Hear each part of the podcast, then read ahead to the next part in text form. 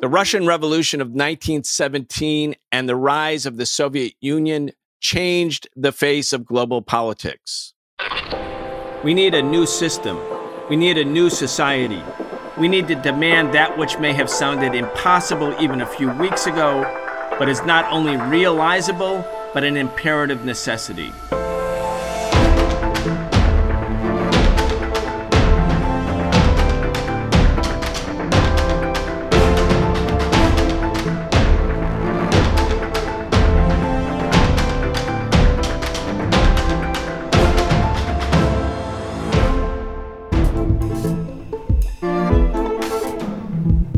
Welcome to this week's episode of The Real Story on the Socialist Program. I'm your host, Brian Becker. Today is our third installment of our series, The Rise and Fall of the Soviet Union and the Lessons for Socialists. We'll be talking again with Carlos Martinez, author of The End of the Beginning Lessons of the Soviet Collapse. He is the co founder of the No Cold War campaign and editor of the political analysis site inventthefuture.org. Welcome to the show, Carlos. Great to be back with you, Brian.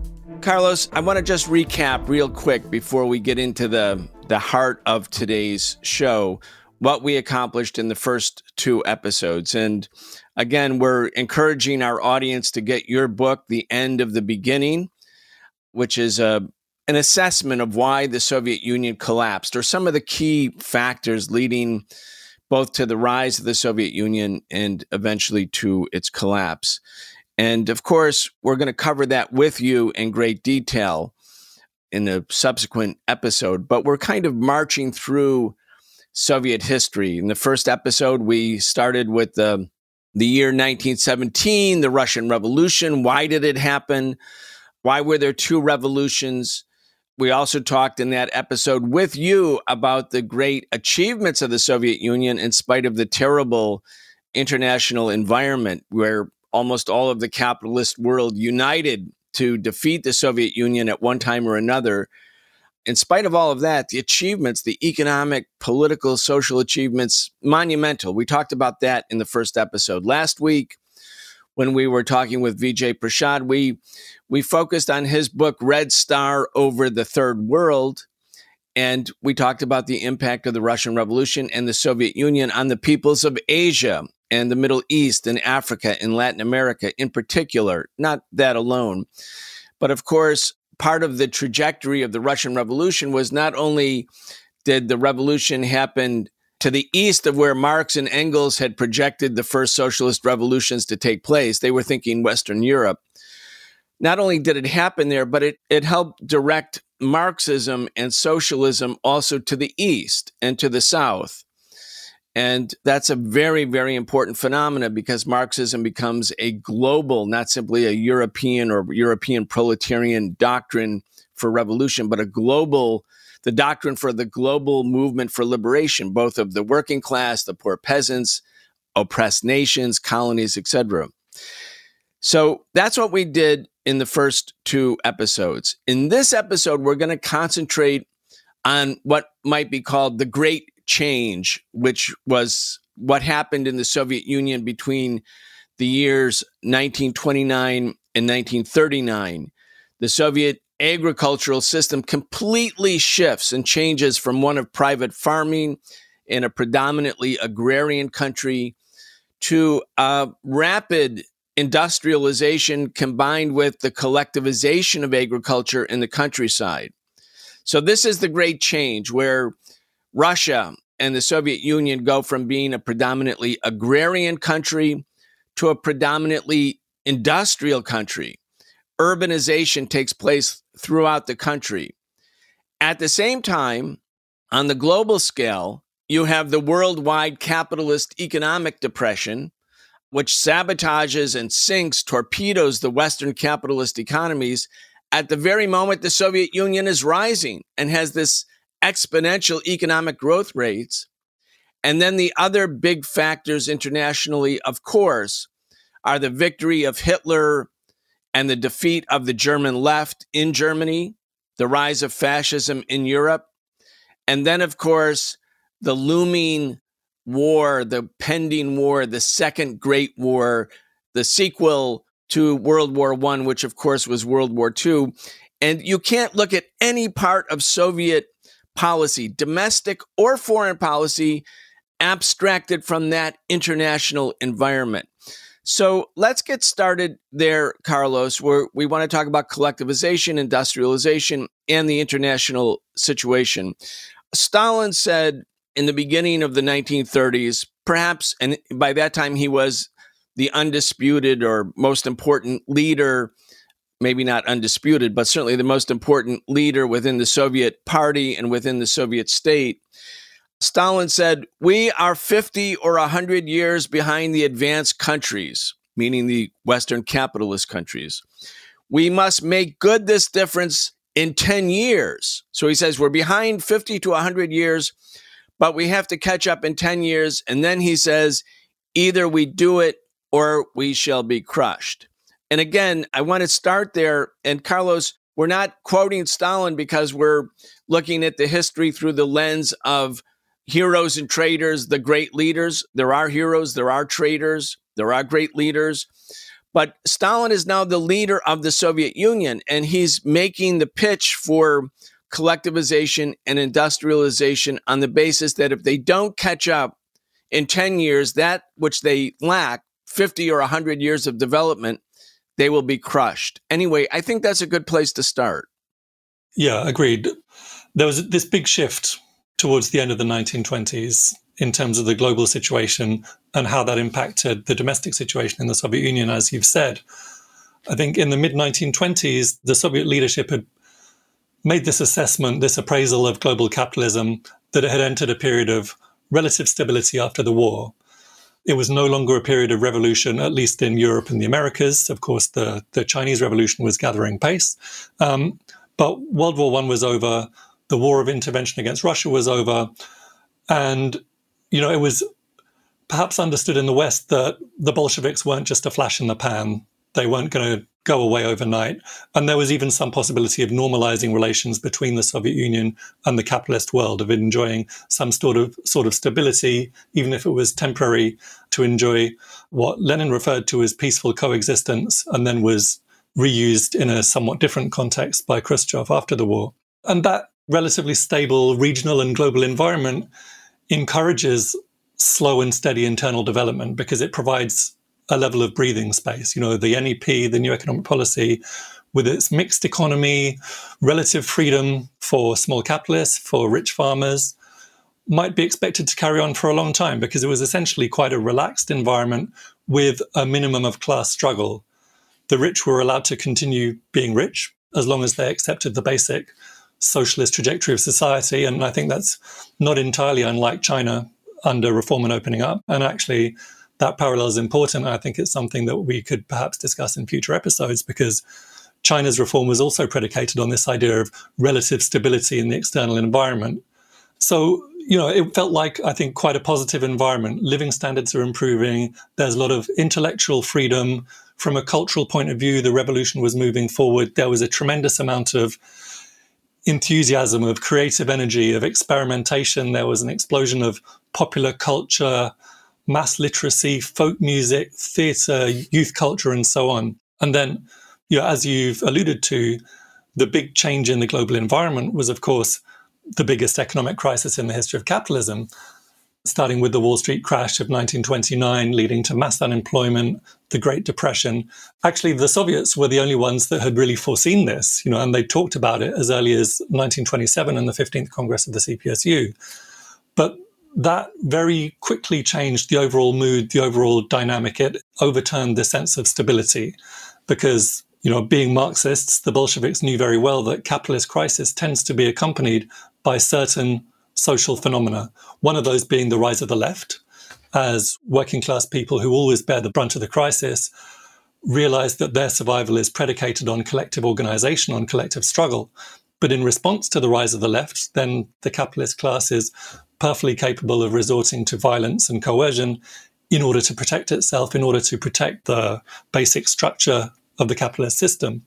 And as we know only too well, that coercion, numerous times in the 20th century, took the form of fascist paramilitary force. So this period of relative stability was transformed quite suddenly into a powder keg, into a, a very precarious, very fragile situation. And of course, that hangs off capitalist crisis is war being the ultimate means to kickstart an economy, uh, what Mandel later referred to as military Keynesianism, and a scramble for land, a scramble for resources, for markets, for cheap labor. And you know, the danger of a new world war in Europe was increasingly well understood by this. And of course, the basic conditions had been set for it by the Treaty of Versailles following World War One. So this is the big shift that's happening externally to the Soviet Union. In foreign policy terms, it led to a major turn to the left, with the Comintern adopting class against class, advocating a complete break with social democracy and so on. In domestic policy, there was also a turn to the left in terms of rapid industrialization, rapid collectivization. And I, th- I, think we're going to talk about the foreign policy and the Comintern line a bit later. And you know, I think ultimately it turned out to be incorrect and to not accurately reflect the actual balance of forces in the West. But the domestic changes, I think, were indispensable. The gradualism of the NEP era had ceased to be viable. The Soviets knew perfectly well that they would be targeted in any world war. In a scramble for land, in a scramble for resources, there's no way the imperialist powers would leave this enormous landmass of Russia, Central Asia, the Caucasus alone. And, you know, as you've quoted, Stalin said, we catch up with the advanced capitalist countries within 10 years or we'll be crushed. You know, he made that remark in 1931. Ten years later, the Nazis launched their onslaught on Russia. So whatever one thinks of Stalin, you sort of have to accept that this comment was pretty spot on, a very accurate appraisal of the overall global situation and the Soviet Union's place within it. So that I think is the global context for the very frenetic socialist construction of the 1930s. One thing that many observers, certainly from the left, who unfortunately they're simply partisans for one camp or another within those who were the leadership of the Soviet Union. And there was a great political struggle inside the Soviet Union following the death of Lenin, a very unfortunate early death of Lenin. He dies at age 54. He had really become disabled by age 52 in 1922. And so there's a there's a struggle for leadership following Lenin's death. And it's not simply a struggle between these very large personalities, it's also lots of policy issues are at stake. And so there's Stalin on one hand, Bukharin, Kamenev, Zinoviev, Trotsky. I mean, those five in particular, there were others too, but those five in particular who were like the central leaders of the Politburo, they're fighting with each other over influence and over policy. And so, of course, Trotsky announces his grouping as the left opposition. Zinoviev and Kamenev are initially with Stalin and then break from Stalin in 1926 and join with Trotsky in the left opposition. And then they break from Trotsky later, the two of them. Then you have Bukharin, who is advocating a prolongation of the new economic policy, meaning a very liberal policy towards the countryside, not collectivization. In fact, advocating private farming for perhaps decades, maybe 50 years, maybe a century to come. So there's all of these struggles going on within the leadership, but there is essentially a unity around the need for collectivization and industrialization. There really isn't a dispute. When you look at Trotsky's writings or Stalin's writings, they're fighting with each other over implementation, over tactics, over emphasis, over tempo, speed of these processes. But there's no dispute that this process of collectivization and industrialization is in fact existential to the existence or continued existence of the revolution, right?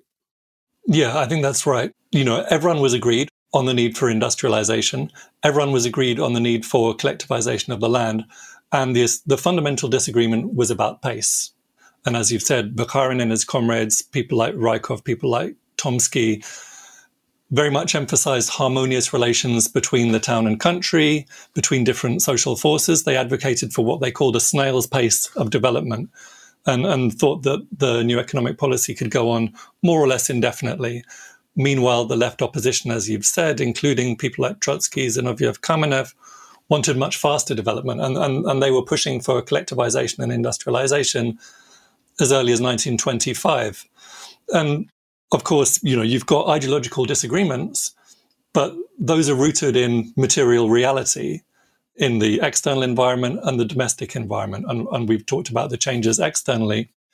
Um, by 1927 or so, industrially production is, you know, at least back to pre-war levels and the level of support for the Bolsheviks is quite high in the cities. By pre-war, you're talking about by 1927, production is now back to the level that it was in 1914. Exactly. So it shows how far backward everything had gone after the revolution, World War One, the Civil War. So it's finally back to 1914, only in 1927.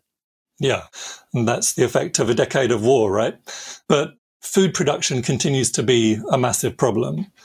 You know, the poor and middle peasantry, who constitute the vast majority of the peasantry, just don't have sufficient land and draft animals and basically no machinery. So any surplus that they're able to provide for the cities, which of course you need to lay the ground for industrialization, is very limited. You know, you've got a million or so wealthier peasants, kulaks, but they're in a sort of protracted struggle with the government over the restrictions of the NEP. They want to be able to exploit more labor. They want to be able to buy more land. They want to be able to get higher prices for their goods. and they want to pay lower prices for the goods that they want from the city, for machinery and, and so on.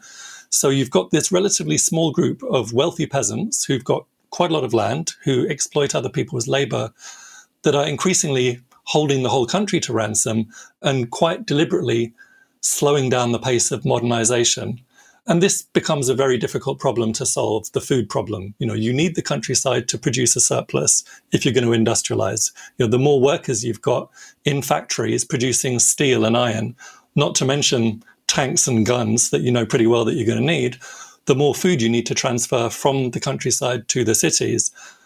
In a different situation, you might try and solve that problem by importing food. But of course, the Soviet Union was subjected to financial sanctions from the West, so it can't generate sufficient foreign exchange to do that. I mean, the US didn't even recognize the Soviet Union until 1933. So by this point, by the, you know, say 27, 28, the issue of food has become pretty acute with a combination of bad harvests and then sabotage and non cooperation by the rich peasants. So that's the food issue. Combined with all of that, in terms of the material basis and the ideological struggle, the debate about whether you can build socialism in one country is more or less over. The question is more or less settled. The working class in Europe hasn't taken power. Revolution isn't on the cards for the foreseeable future. So it's understood that for the Soviet Union, the choice is either we build socialism or we accept counter revolution, we capitulate to capitalism and imperialism essentially we're on our own. You know, we'd better build socialism because no one else is going to. So that provides, I think, the domestic context for fast tracking collectivization and industrialization. As you mentioned, the Bolsheviks had long proposed and agreed on collective ownership and management of the land. And that's something that's part of Marxist economics, right? You know, that goes back to Marx and Engels. Lenin had considered private ownership of the land and the breaking up of the big estates and parceling small farms out to individual farmers as something of a step backwards. You know, that's what they did after the revolution because that's the promise, a commitment that they'd made to the peasantry. But it was a concession that was made to win mass rural support for the revolution. But he always pointed out, you know, firstly, small private plots are not a step forward in terms of productivity, in terms of mechanization, in terms of the socialization of labor. Um, second, the existence of private farming and small scale production is associated with class forces that tend in the direction of capitalism. You know, to quote Lenin, he said, it gives birth to capitalism and the bourgeoisie constantly, daily, hourly, with elemental force. So collectivization was always part of the plan. But the food crisis in 27, 28, and the changing external environment and the need to industrialize very quickly created this urgency to increase productivity, increase output, and also to gain the support and solidify the support of the poor peasants, the millions at the bottom of the hierarchy in the countryside, for whom collective farming was was a big win, you know, as a huge upgrade in terms of their status and conditions of life. And to get that enthusiastic support from poor peasants, you've built this core constituency in the countryside. You've got cadres, you've got support for the revolutionary process, and you've in so doing, you kind of mitigated what was a somewhat antagonistic relationship between town and country at the time. And remember, the working class at that point in the Soviet Union was by far the minority. So strengthening the alliance with a big section of the peasantry was of crucial importance.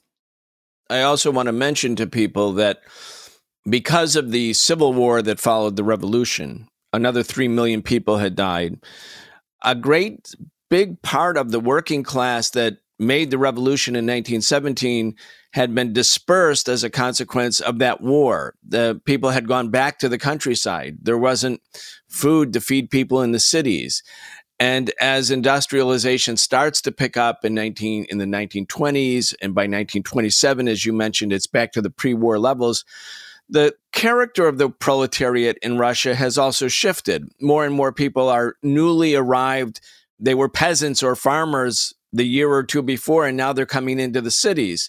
And that continues to be a, a phenomenal and important part of the process throughout the 1930s with the urbanization and industrialization.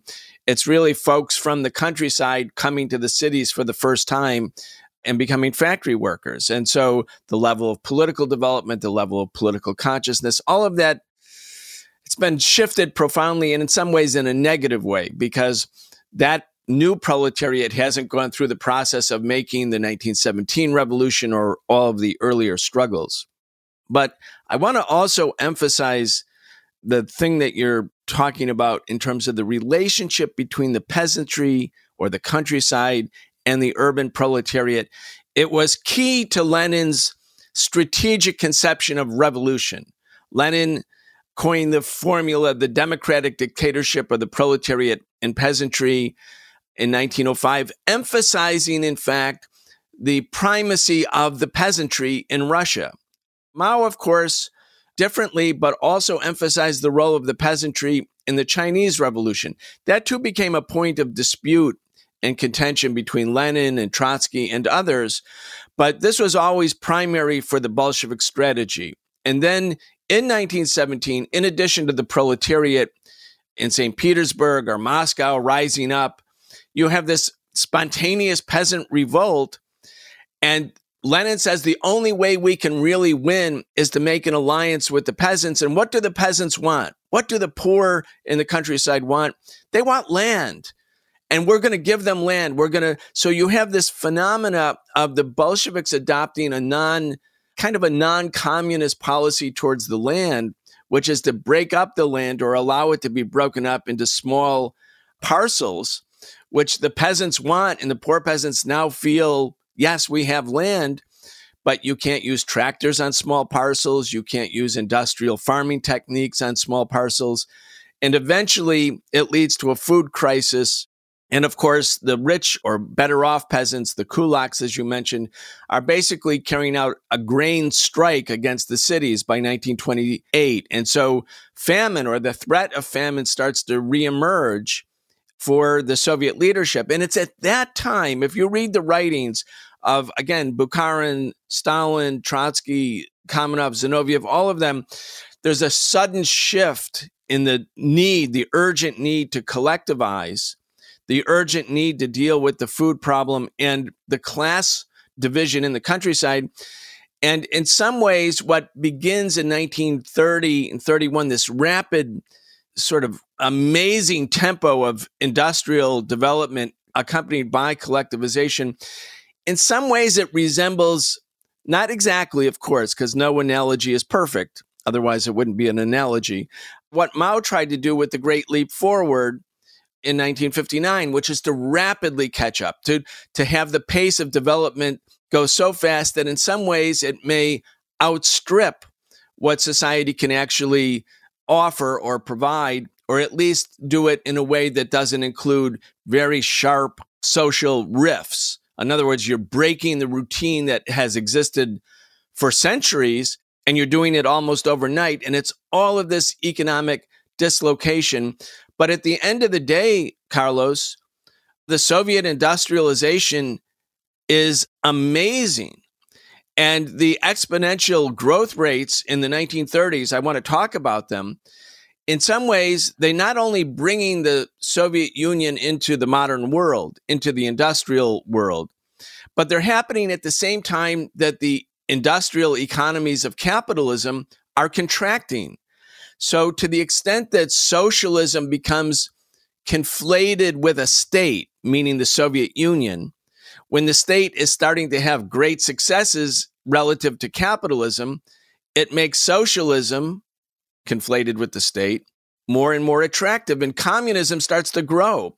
In the United States, the Communist Party went from like 10,000 in 1929 to 100,000 by 1939. And all around the world, the 1930s seemed to demonstrate that yes, socialism and a planned economy with public ownership is a superior system because unlike the capitalist societies like America, where one out of every four workers is unemployed, where starvation is lurking in spite of all of the abundance, in spite of all of the abundance of capitalism, it's the Soviet Union, a poor country that's emerging and becoming a greater and greater economic power, that seems to validate Marxism. Again because it's conflating with the victories or advances of the socialist state. So that's one dynamic. I want you to talk about that the growth of communism and how it really spread socialism. And then after that, I want to talk about, of course, the other part of the international environment, which is what's taking place in Germany. So go ahead. Thanks, Brian. And you brought up a number of fascinating points there, and I'd, there's a few threads that I'd, I'd, quite like to pick up if you don't mind, including sure. on on collectivization, because it's actually a very important and widely misunderstood and misinterpreted part of Soviet history. And there's no doubt that, you know, it was a very messy and difficult process. And we talk about how the decision was made that we needed to speed up collectivization. But I don't think anyone foresaw how quickly that would actually take place. That literally in around half a year from late 1929 to the spring of 1930, half of the land was collectivized.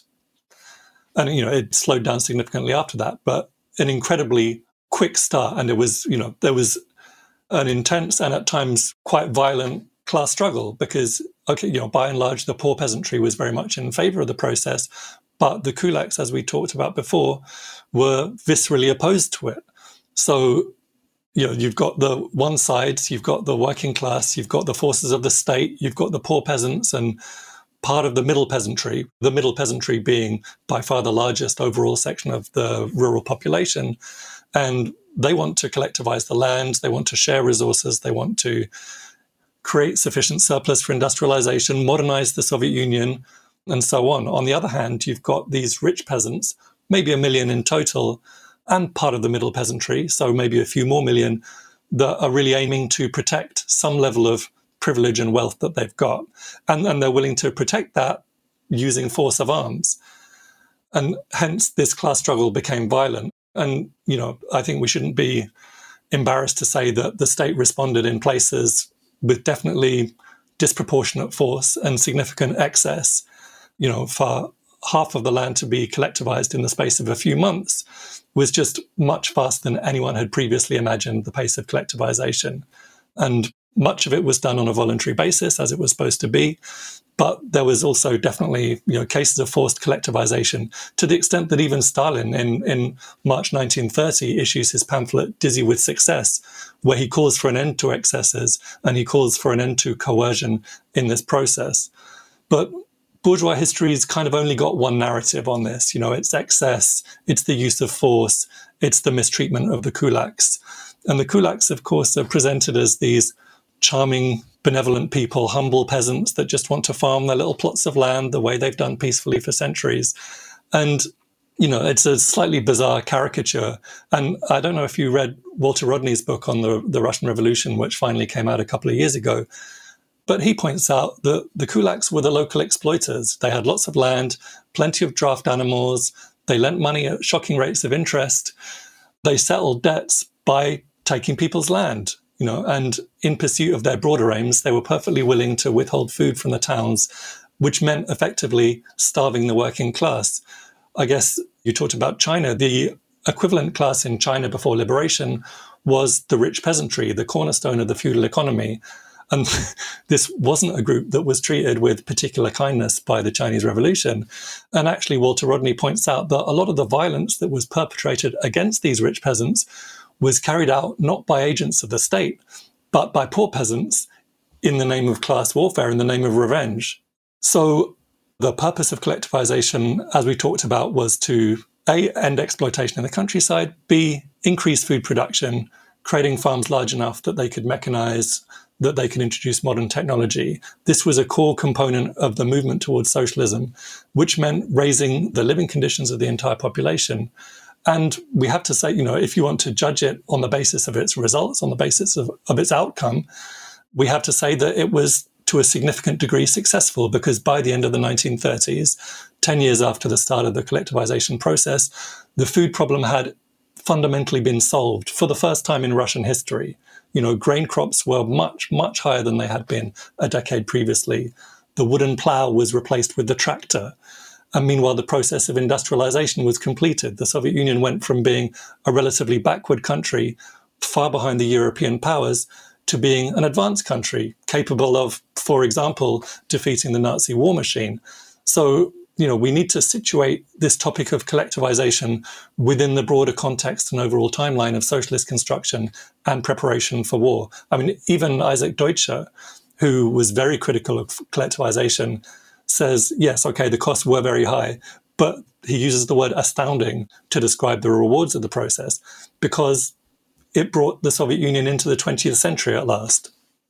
Very interestingly, Carlos, and something that you well know is that when the when the Soviet Union was in its period of dissolution or unraveling in those terrible years in the late 1980s and 1990, there was a referendum and the referendum asked the people of the Soviet Union, do you want to dissolve the Soviet Union? Do you want to break it up? Do you want to end this project? And the people who initiated the referendum were certain that, you know, with all of the confusion that was reigning supreme in the Soviet Union at that time, people would vote yes, let's break this up. And in fact, people voted no. 70% voted no. But the part of the population that voted no in the highest numbers were the people in the collective farms. And when you think about it, and I want just want people in the West who may be more disproportionately watching this show, think about what it meant to be a poor peasant in the 1920s where if it rained, maybe you had crops, but if it didn't, you didn't have crops or food, anything to sell, and you starved. And in the collective farms and in the state farms, you were guaranteed the right to health care. And whether it rained or whether it didn't rain, whether the produce was great or not, your essential needs in life were taken care of.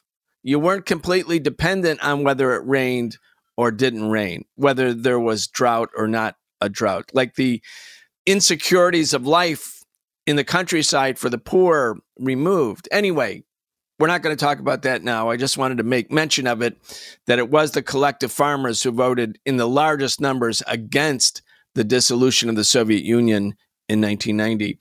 I want to go back, though, to a couple points that you made, and then I want to move, as we discussed earlier, into the topic of fascism because the victory of Hitler in Germany shifts and changes everything. It is the fundamental significant element in global politics and certainly in the foreign policy calculations of the Soviet leadership. But you mentioned the idea of socialism in one country. That was a point of political dispute, again, between Stalin and Trotsky. Trotsky was arguing the Soviets can only continue and thrive as a revolutionary process if the revolution expands, especially to countries with, with, more advanced economies, that could be like an aid and assistance to the Soviet Union. And that was a point he was making the argument that Stalin had turned away from the revolutionary path and from the path of international revolution and was adopting a conservative policy. But as you mentioned, The issue of socialism in one country, while it presented itself internally amongst the Bolsheviks or these leaders as a theoretical or political or strategic dispute, the reality is it was a fact of life. I mean, it didn't really emerge as a theoretical concept so much as just the reality that the Soviets in 1917 and 1918, and all of them, you know, not just Lenin, but Stalin, Trotsky, Kamenev, Zinoviev, they were all hoping for revolutions in the West. They were all hoping that a more advanced capitalist economy would come onto their side through proletarian revolution. But the reality is the Hungarian Revolution was defeated. The German Revolution of 1918 defeated another attempt at revolution in 21 and 23 in Germany, the most advanced capitalist economy in continental Europe, defeated. And so it becomes really clear by the mid 1920s that there's not going to be revolution in the West. Maybe later in China, Korea, Vietnam, but not in these major capitalist economies. So in many ways, whatever side you took in this debate about socialism in one country, the reality is whether you were for it or against it, there was only one socialist government and it was isolated. And it was also in a place that had a vast space. Russia, by landmass, was the biggest country in the world. It was an Asian power and a European power. And so, because it had space, it had resources, and because it was able to retain power, the communist led government was able to retain power it was able to use some of those internal elements to grow and not to be crushed, not to be defeated. And certainly, when you look at what happened with industrialization and collectivization, I'm just going to give you a few figures and then we'll wrap up this part of the discussion and, and go on to the rise of fascism. By between 1928 and 1937, cast iron the production rose by 439% in the Soviet Union. Steel, which is essential for industrialization, increased by 412%. Rolled ferrous metals, 382%. Coal, you know, 370%. You can keep going. It's not just industrial, but also agricultural production is, you know, through the roof. Yeah. And so instead of being by 1939 an agrarian backward society that was then subsequently invaded by the most advanced economy and biggest army in continental Europe, that would be the German army, the Soviet Union was now an industrial power. So the thing that Stalin said, we must do this in 10 years, it actually happened. Exactly. And, you know, from being a backward, underdeveloped society to becoming an advanced, developed industrial society and to have completed this process faster than any other country in history is undeniably a remarkable achievement. You know, much of the Russian Empire before 1917 was at approximately the same level of development as England in the 15th century. You know, in most of the countryside of Russia and the Russian Empire, feudalism and backwardness reigned supreme. So in that period of time, in essentially that decade from 1929 to 1939, Soviet industrial output caught up with the major capitalist powers, as you've said. Agriculture became modernized and mechanized. The collective farms were supplied with tractors, with combine harvesters, with fertilizer. The working class grew to become the majority of the population. An industrial base was built not just in the major cities in the West, but east of the Urals. You know, something that literally hadn't existed before, built up from nothing. And this fast track industrial revolution, you can call it, they achieved in a decade what had taken the capitalist countries at least a century or centuries to do. And furthermore, let's not forget that the capitalist countries, Britain, France, Germany, Belgium, Holland, Japan, had relied on an absolutely brutal exploitation of child labor, immigrant labor. A great deal of their starting capital was built on the profits of colonialism, slavery, plunder. So the Soviet Union not only has it had this industrial revolution in a fraction of the time, but it's done it without relying on slavery and colonialism and while putting the children in schools for the first time rather than factories. So it may have been a very tough process. It may not have been a very chilled time, but actually it compares pretty favorably with the equivalent processes in Britain, in France, in Germany, and the US. And, you know, people have got this caricature of the Soviet Union in the 1930s that it was all, you know, political repression, violent collectivization, plotting amongst different factions of the Bolsheviks, purges, Moscow trials, and so on. And I don't doubt that life in the top flight of the CPSU was very intense and there were extremely bitter and indeed deadly struggles. And there was the suspension of some components of the rule of law. And there was, I think, a level of collective paranoia, which wasn't entirely unjustified given the circumstances. But for ordinary working people, there was actually a blossoming of cultural life, a blossoming of education, of participatory democracy, people getting involved in running their workplaces, running their communities. There were groundbreaking attempts to Im- improve the position of women in society, groundbreaking attempts to address racial, ethnic, national discrimination. The Soviet people became known as bookworms in that period, as theatre goers, and that wasn't limited to intellectuals. Culture was opened up for the masses. And this was something that was unique to the Soviet Union at that time. There was a concerted push to create a class of kind of worker intellectuals, people from working class families who then went to technical colleges or went to university to develop expertise. Contrast that with the state's attitude towards the working class in the capitalist societies of that era. You know, literally two million peasants trained to become tractor drivers. And there was a level of enthusiasm on the part of the working class that they were building something to be proud of. You've probably come across John Scott's book, Behind the Urals. He was an American engineer and he goes to work in the Urals and, and he says, tens of thousands of people were enduring the most intense hardships in order to build blast furnaces. And many of them did it willingly with boundless enthusiasm, which infected me from the day of my arrival. You know, in terms of education, in terms of literacy. The literacy rate in the Central Asian republics, even at the end of the NEP, was sort of between 5 and 20%. By the end of the 1930s, the vast majority of people in the Soviet Union were literate, including in places like Tajikistan and Uzbekistan, where literacy had been kind of practically non existent before the revolution. So it's precisely in the 1930s, in this period of terrible repression and violence, that tens of millions of people get a basic education for the first time. The 1936 Constitution specified equal rights for races and nationalities and talks about that advocacy of racism or national exclusiveness or contempt being punishable by law. This is a full 40 years before Britain has a Race Relations Act that offers that level of legal protection for the basic equality of human beings. And what was the situation of non white people in the United States at that time? subjected to, to lynchings, to segregation, and so on. And Paul Robeson, as you know, visited Soviet Union for the first time in 1934, which is the height of this supposedly really terrible period.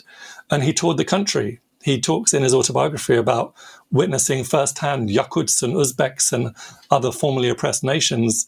He talks about leaping ahead to the heights of knowledge and their ancient cultures blooming in new and greater richnesses you know, he was he was so blown away by the lack of racial discrimination that he sent his son to school in Moscow because he didn't want his son to experience the racism that he had experienced as a child.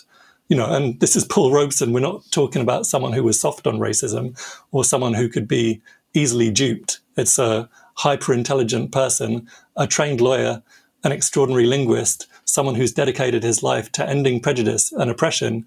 He toured the Soviet Union at length was blown away by it and felt it was a better place for his son to get an education than the US or Western Europe. And again, Deutscher talks about this in his biography of Stalin. He and he sort of gives away his own racial prejudice a little bit, you know, which is you could say a product of his time or whatever. But he talks about how Russian culture lost in depth during this period, but it gained in breadth, i.e., culture and learning were opened up to the masses for the first time. And he sort of grudgingly accepts there's something positive in this. And he says, that, you know, this meant a relative eclipse of European Russia in favor of the backward Asiatic periphery. So he's kind of complaining about this eastward shift in the basic cultural orientation of the country. And you talked about earlier, and you talked with Vijay as well, about the international eastward shift of the communist movement. And there was also a cultural and intellectual eastward shift within the Soviet Union itself. And that's one of the things that the bourgeois forces in Russia were actually very bitter about. You know, the referendum that you that you referenced a few minutes ago that was held in 1991 on whether to keep the Soviet Union together, the other social group that voted massively in favor of maintaining the union was the Central Asian states. You know, they were voting 90% plus in favor because they'd seen this incredible uplift through that 80 year experience. Yeah, very very important points. And again, the the Soviet Union you know, we talked with Vijay last episode last week about the impact of Lenin's, you know, call for self determination and the Russian Revolution coming to the aid of people who were colonized or semi colonized, and the fact that Comintern agents went all around the world to foment revolution. In the case of the United States, when the Comintern, the Communist International, has that Congress, the sixth Congress that you mentioned, and they're now predicting the destabilization of the Western capitalist world that the period of capitalist stability is over. This is, they're proclaiming a new era of revolution. And it's called the third period for those who want to do some more research. It's, you know, marked by ultra leftism that has a damaging impact in some ways. And we're going to talk about that right now, actually, with what happens in Germany with the rise of fascism, because the line of the Communist International during this leftist turn when collectivization and industrialization moved the country to the left internally. The Soviet promoted line is that the Social Democrats, who are obviously not revolutionaries and obviously part by then of the capitalist system in Germany, are as big of an enemy as the fascists. And so there's no effort really to build a united front with the social democratic workers along with the communist workers who made up the vast majority, far larger than the Nazi pro Nazi population in 1931 or 1932, even when the Nazis were starting to get stronger. So there was a detriment there. But in the United States, during that leftist period of, of the international, the Soviet or the Comintern says the struggle of black people has in America has to be elevated and become primary for the communist class struggle in the United States. The the idea that black people constitute an oppressed nation within the boundaries of the capitalist United States and that self-determination should exist for people in the so-called black belt in the southern states where black people constituted a majority all of these were very revolutionary and far-reaching uh, and important steps forward for the US left. And a lot of that is also the outcome of this leftist period between 1929 and 1933, 1934. But then, Carlos, in 1933, the German working class does not come to power. Instead, the Nazis come to power. And there's not a Nazi revolution or a Nazi counter revolution in terms of how Hitler becomes chancellor. He's invited into the position by the bourgeoisie, by the right center politicians, by the German capitalists who have decided they're going to make a deal with Hitler. And the deal is you attack the left, you crush the left, you crush the unions and the socialists and the communists, but especially the communists and uh, you know we'll have a we'll have a treaty, we'll have an alliance, and they thought they could maybe tame Hitler. Well, in a way, Hitler tamed them after he had destroyed the left, but also he was very much in the pocket of the German industrialists. He was very much in tandem with the German capitalist class. And even when Germany invades France in 1940, under the leadership of Hitler. It turns out that the French bourgeoisie is also prefers to work with the German fascist leadership uh, rather than the French workers, and the French bourgeoisie capitulates to the German invasion. All of this shows that the tendency towards fascism is actually an organic part, not of some sort of just like a lunatic part of the population that becomes mad or insane with fascist ideology, but it becomes a resort of capitalism at a moment when capitalism is racked by crisis. And 1930s was a period of crisis, of of class struggle that couldn't be managed and and class struggle that continued to grow and because the communists were unable to take the power in Germany, the German bourgeoisie says, well, look, we can put an end to all of this class struggle by imposing on the German working class a fascist regimentation and the destruction of the left. And that seems very attractive to the capitalists all over Europe. And in fact, all of Europe becomes fascist, all of continental Europe. And even in the United States, a big part of the US ruling class was very pro Hitler.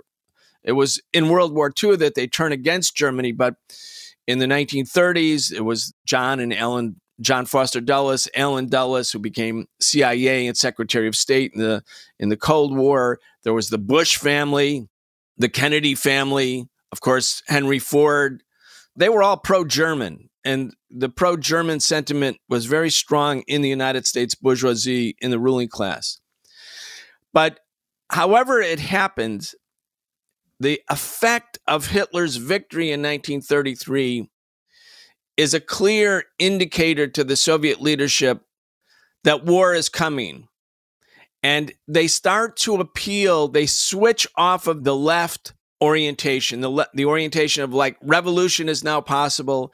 The third period comes to an end by the seventh and final Congress of the Communist International, which, you know, of course, that's the ascension of Dimitrov, the hero from Bulgaria who had been put on trial by the Nazis for the Reichstag fire. He becomes the formal leader of the Communist International. But now the line of the International, sort of reflecting the new attitude of the Soviet leadership, is that we need to have a united front against fascism, or what might be called in some places, like in France, the Popular Front against fascism, where social democratic and liberal and communist alliances are formed to stop the ascension of the right, the fascists. And the Soviets are looking to England or to France or to the United States and hoping, knowing that the war is now coming, that there could be a collective security agreement whereby the Soviet Union stands with the Western capitalist democracies, not because they idealize them, but because they have a common foe, fascism in the, the personality of Hitler and the country of Germany or Italy or Spain. But that doesn't happen. And so I want to help our audience who may not understand this history show the dilemma of the Soviet Union now. They're moving towards unity with the bourgeois social democrats or social democrats with bourgeois liberalism, but it's not reciprocal. It is in the case of some of the social democrats. There was the Leon Blum Popular Front government in France, but elsewhere, Britain, no. United States, no. France, no. Anyway, let's just talk about now the new dilemma that's facing the Soviet leadership after the ascension of Hitler.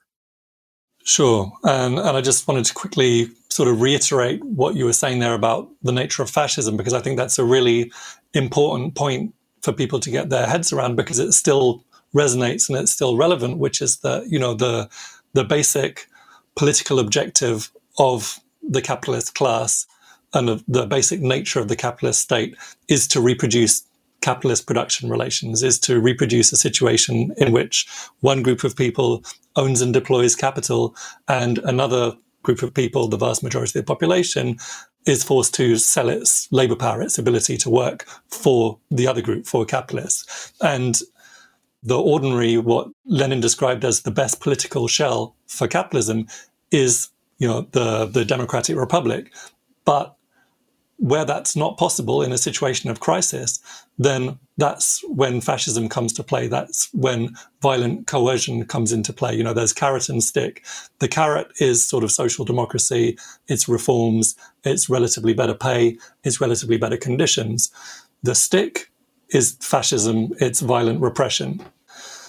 And so to just outline some of this process from the late 1920s and the shift to the mid and late 30s, you know, to, to some degree, I think this 1929 line of the Comintern, the, the class against class line that you talked about, I think it, it tended to underestimate the dangers of fascism and underestimate how much worse fascism was than, than regular capitalist democracy. And it tended to overestimate the European communist movement's ability to fight fascism alone obviously, it's easy to say these things with hindsight, but Hitler came to power, you know, and when the only social force with the strength and the size to prevent that would have been the united German working class. But the Social Democrats refused to work with the communists. And as you said, you know, the right Social Democrats thought they could establish some sort of modus vivendi with Hitler. Meanwhile, the communists were stuck in this position of saying that, well, social democracy is the twin of fascism and referring to it as social fascism and so on, which as a slogan, it's, you know, it's probably got some agitational value in a revolutionary situation where you're trying to persuade workers to join the side of revolution rather than bourgeois reformism. But tactically, in this situation, where you've got a clear shared enemy of fascism, it was an incorrect slogan. Um, and to just go off off topic a little bit, um, I think it continues to be a slightly problematic line in the left, in that people sort of hate social democracy so much that they sometimes forget that fascism is worse. And one current example of that, I would say, is this assessment of some people on the left of the Chilean elections that just took place on the weekend, where you've got people saying that you know there's no meaningful difference between Boric, the, the social democratic candidate, and Kast, who's a neo-fascist. Anyway, sorry, back to the script. No, but excellent point. I'm glad you mentioned it. And there's many, many other examples where the left is just wrong. Uh, some parts of the left are wrong on this, and and we could see in Germany that it the consequences can be devastating because the German Social Democrats and the German Communists. It would have been hard to form a united front, but if they could have, there was the material basis to defeat Nazism before it took power. And not doing that and allowing Hitler to come to power, I mean, we don't even need to hardly say how bad that was because people know that part. But again, yes, we're talking about hindsight, which is much clearer. But yeah, I think you're right. And I'm, I'm glad you mentioned it. It's really an important tactical and strategic issue for our movement. Go ahead, though. Thanks. Yeah, by the mid 30s, the reality of fascism in power is very stark and very clearly understood. And the international communist movement responded to that with the policy of, as you say, the United Front, which was described by Dimitrov as being establishing the unity of action of all sections of the working class in the struggle against fascism. And then that's also connected to the evolving outlines of the war, which is becoming clearer now what the next world war looks like. Nazi Germany was very obviously and explicitly an aggressive expansionist power. Hitler made no secret of his desire to conquer Russia. So the Soviet Union's basic security concerns must have been a motivating factor here as well in the United Front policy of building maximum unity against fascism and war, which have kind of coalesced into this single aggressive and imperialistic force. And then you've, you've mentioned connected with the United Front, which represented the unity of the working class. You've got the Popular Front pursued in Spain and in France, which represented the unity of the working class with the democratic sections of the capitalist class, a cross class alliance against fascism. So, yeah, absolutely. In terms of the Comintern's policy, there was a dramatic shift. They stopped talking about social fascism. Every time they used the word democracy to describe the Western powers, they didn't insert the adjective bourgeois in front of it. You know, they talked about the need to uphold democracy in the face of fascism. And given the rise of fascism, its record in power, and the very serious threat of war, I think these these policy shifts make perfect sense. Right. So then let's move the clock forward because the effort to have a united front or a popular front in the case of France and Spain, it does create a you know a success in France. There's the Leon Blum government, but ultimately the bourgeoisie in Europe turns away 100% away from the sort of social democratic option for bourgeois rule and opts for fascism. And of course, the constant aggression of by Hitler and by the Germans is forcing the question, you know, what side are you on? Where do you stand? And at Munich, Chamberlain is denounced later for appeasement, but basically it's clear that Britain and the French bourgeoisie see the war is coming and they know that Hitler is going to you know, sort of reclaim German colonies or territories or take new markets, you know, to overcome the sort of diminished position of German imperialism after its defeat in World War One. This is the comeback for German imperialism. And they were like, okay, the war is coming. Let's find a way to have Hitler fight the Soviets so they don't fight France or Britain. So it's clear by 1938 at the Munich conference when Hitler is allowed to seize Czechoslovakia when the British make it clear, the British bourgeoisie, Chamberlain's so called appeasement policy makes it clear that they're not going to stop the Germans as long as the Germans march east, not west, east towards the Soviet Union.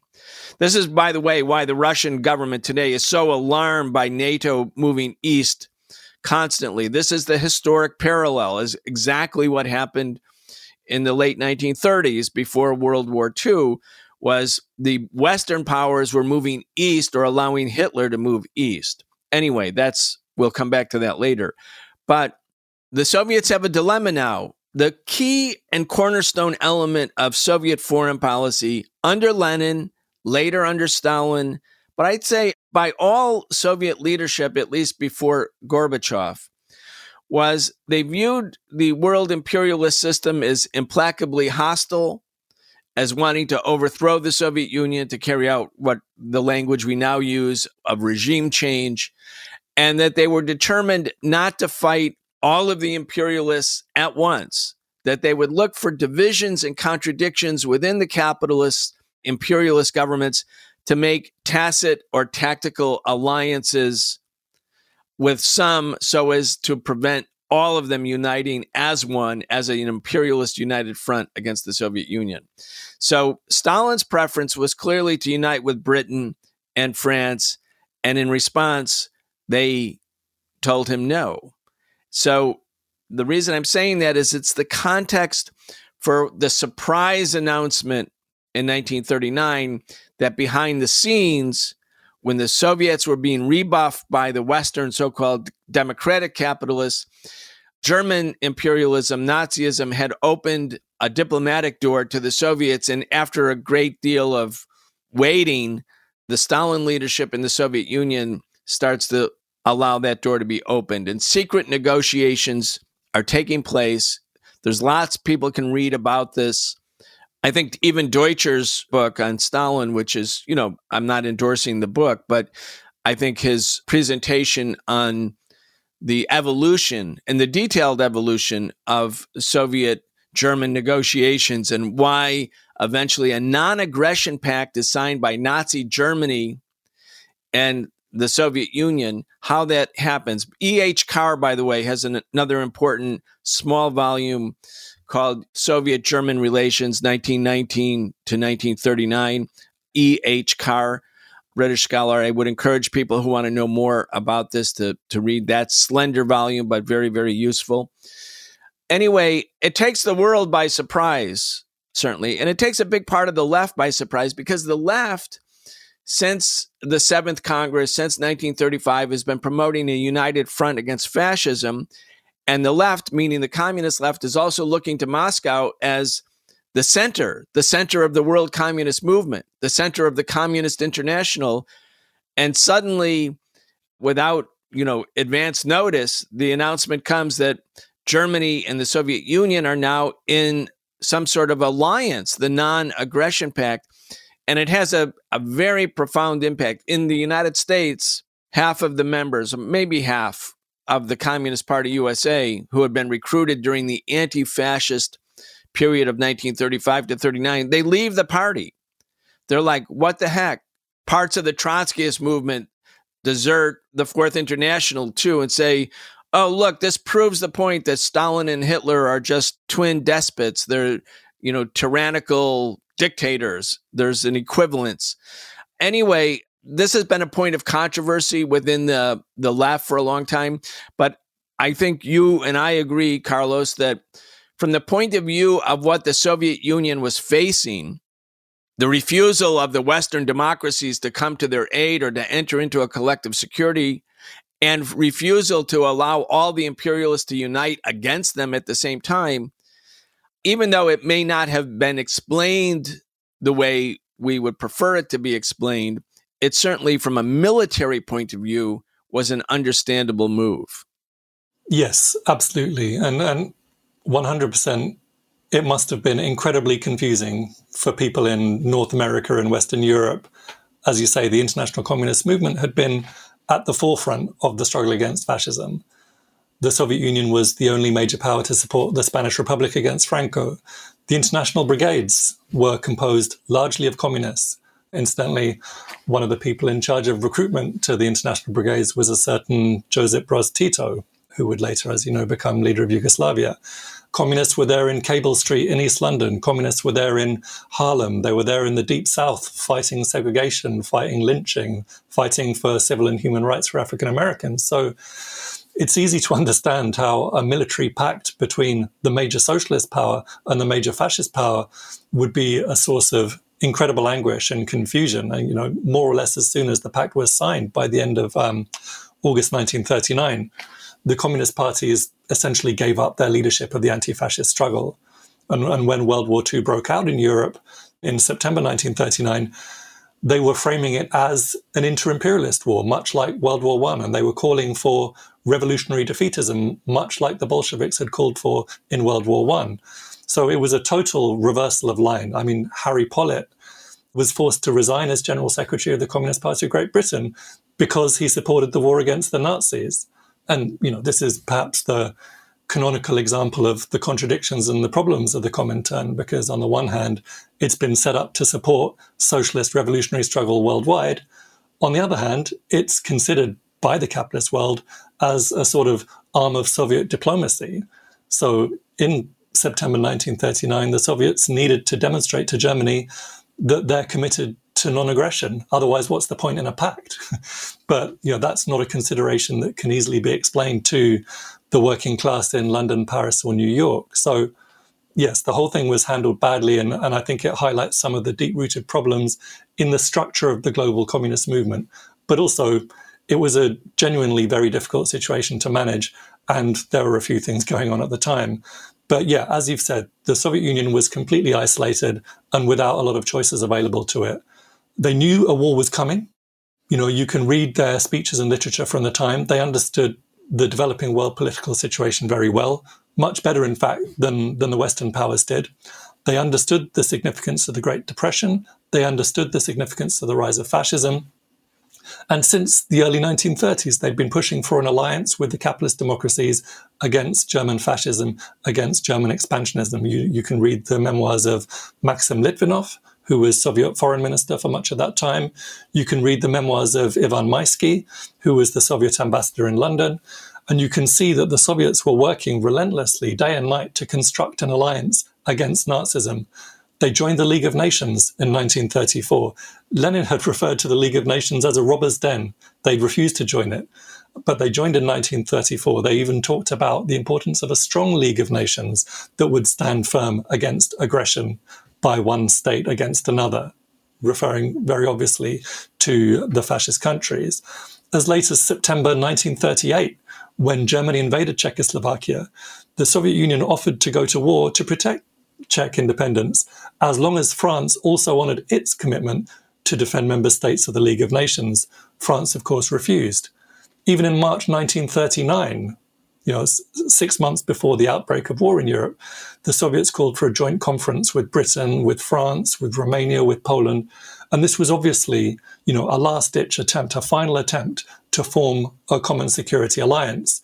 And the French and British just flat out refused you know, ultimately the Western powers had other ideas. Their policy of appeasement, of accepting and even encouraging German rearmament, of allowing German expansion, was meant to push Hitler eastwards to satisfy his demand for colonies with the territories of the Soviet Union, you know, his much coveted Lebensraum.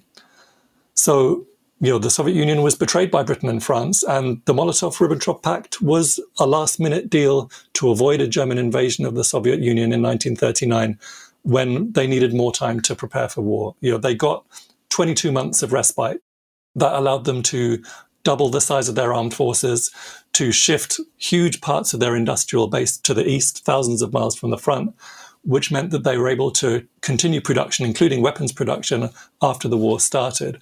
So they used that time to upgrade and modernize their industry and their military equipment. You know, and, and Stalin made a speech 11 or 12 days after Hitler invaded in, in June 1941.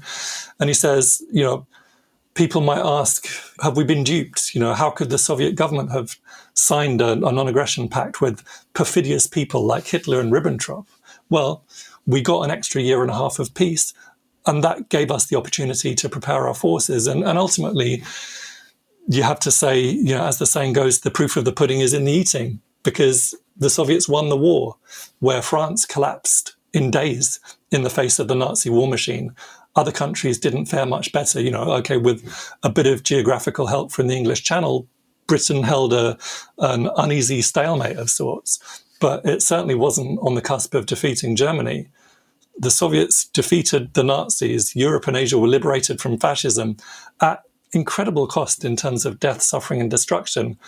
But, you know, they won, and you can only shudder at the thought of what might have happened if they hadn't yes, you know, we, we've had some terrible fallout in the global left as a result of the Molotov Ribbentrop Pact.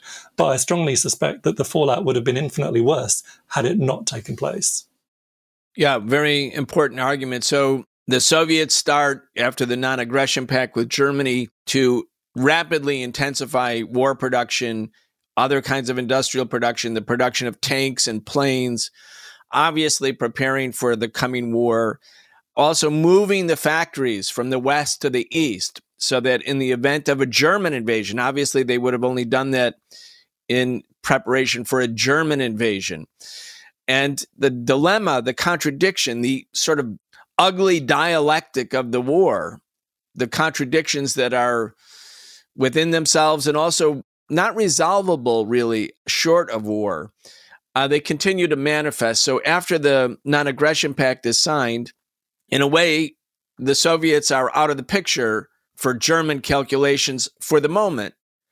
And Germany then not having to worry about foes on two fronts, the East and the West, which is what the Soviets were proposing to Britain and France and the United States. Like if there was a united front between the capitalist democracies and the Soviet Union, Hitler would not be able to focus all of his attention on one front or another front. Germany would have its forces divided. And the West rejects that. So the Soviets say, well, we, we're going to sign this non aggression pact with our enemy. That takes the pressure off us. We can use the period before now and when the war starts to build up. And for Hitler, it's also a big advantage. The non aggression pact is a big advantage because now Hitler doesn't have to worry about the Soviet Union and launches the invasion of other countries in Western Europe and as I mentioned in the beginning, or close to the beginning, in the case of France, France falls like within days and weeks. There's no real resistance from the French bourgeoisie. Even during World War II, the French generals are fighting mostly in North Africa for French colonies. And it's the communist led armed resistance movements inside of France that are given the leadership.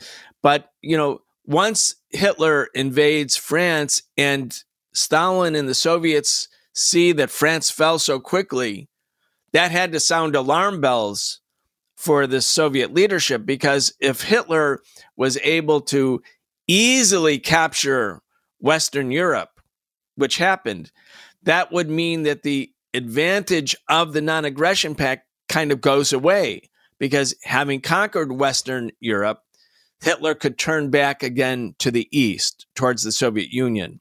So the Soviets used the time to build up and build up their industry and their war production. Hitler takes advantage to basically take over all of continental Europe. So it doesn't really end the danger of war, it simply postpones it. So Germany is stronger by June 1941, and the Soviets are stronger. And then the German invasion happens.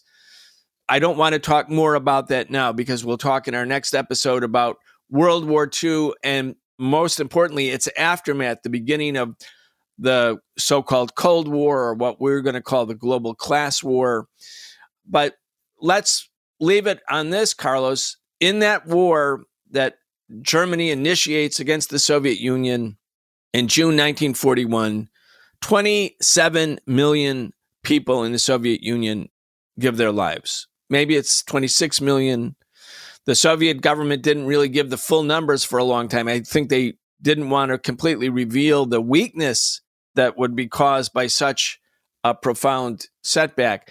But at the end of the day, at Stalingrad, uh, the Soviets defeat against all odds the Nazi invasion, and then they launched the counteroffensive that liberates Europe from fascism and creates new governments in Eastern and Central Europe, which eventually align themselves with the Soviet Union.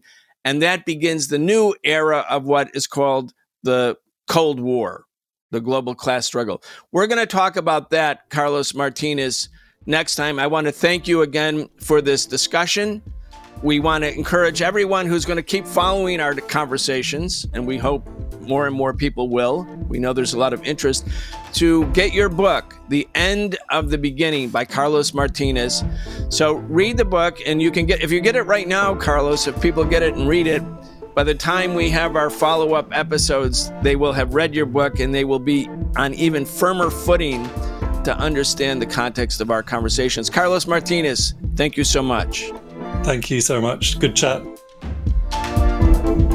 You've been listening to the Socialist Program with Brian Becker, where we bring you news and views about the world for those who want to change it. If you enjoyed the show, subscribe on your favorite podcast app and follow us on Facebook, Twitter, and Instagram, and watch video episodes of our in depth show, The Real Story, every Wednesday at 7 p.m. Eastern on YouTube with our partner Breakthrough News. We can only continue our work bringing you high quality news, analysis, and history with the support of our listeners. Connect with us and become a patron at patreon.com slash the socialist program and receive an invitation to participate in an exclusive monthly seminar with Brian Becker.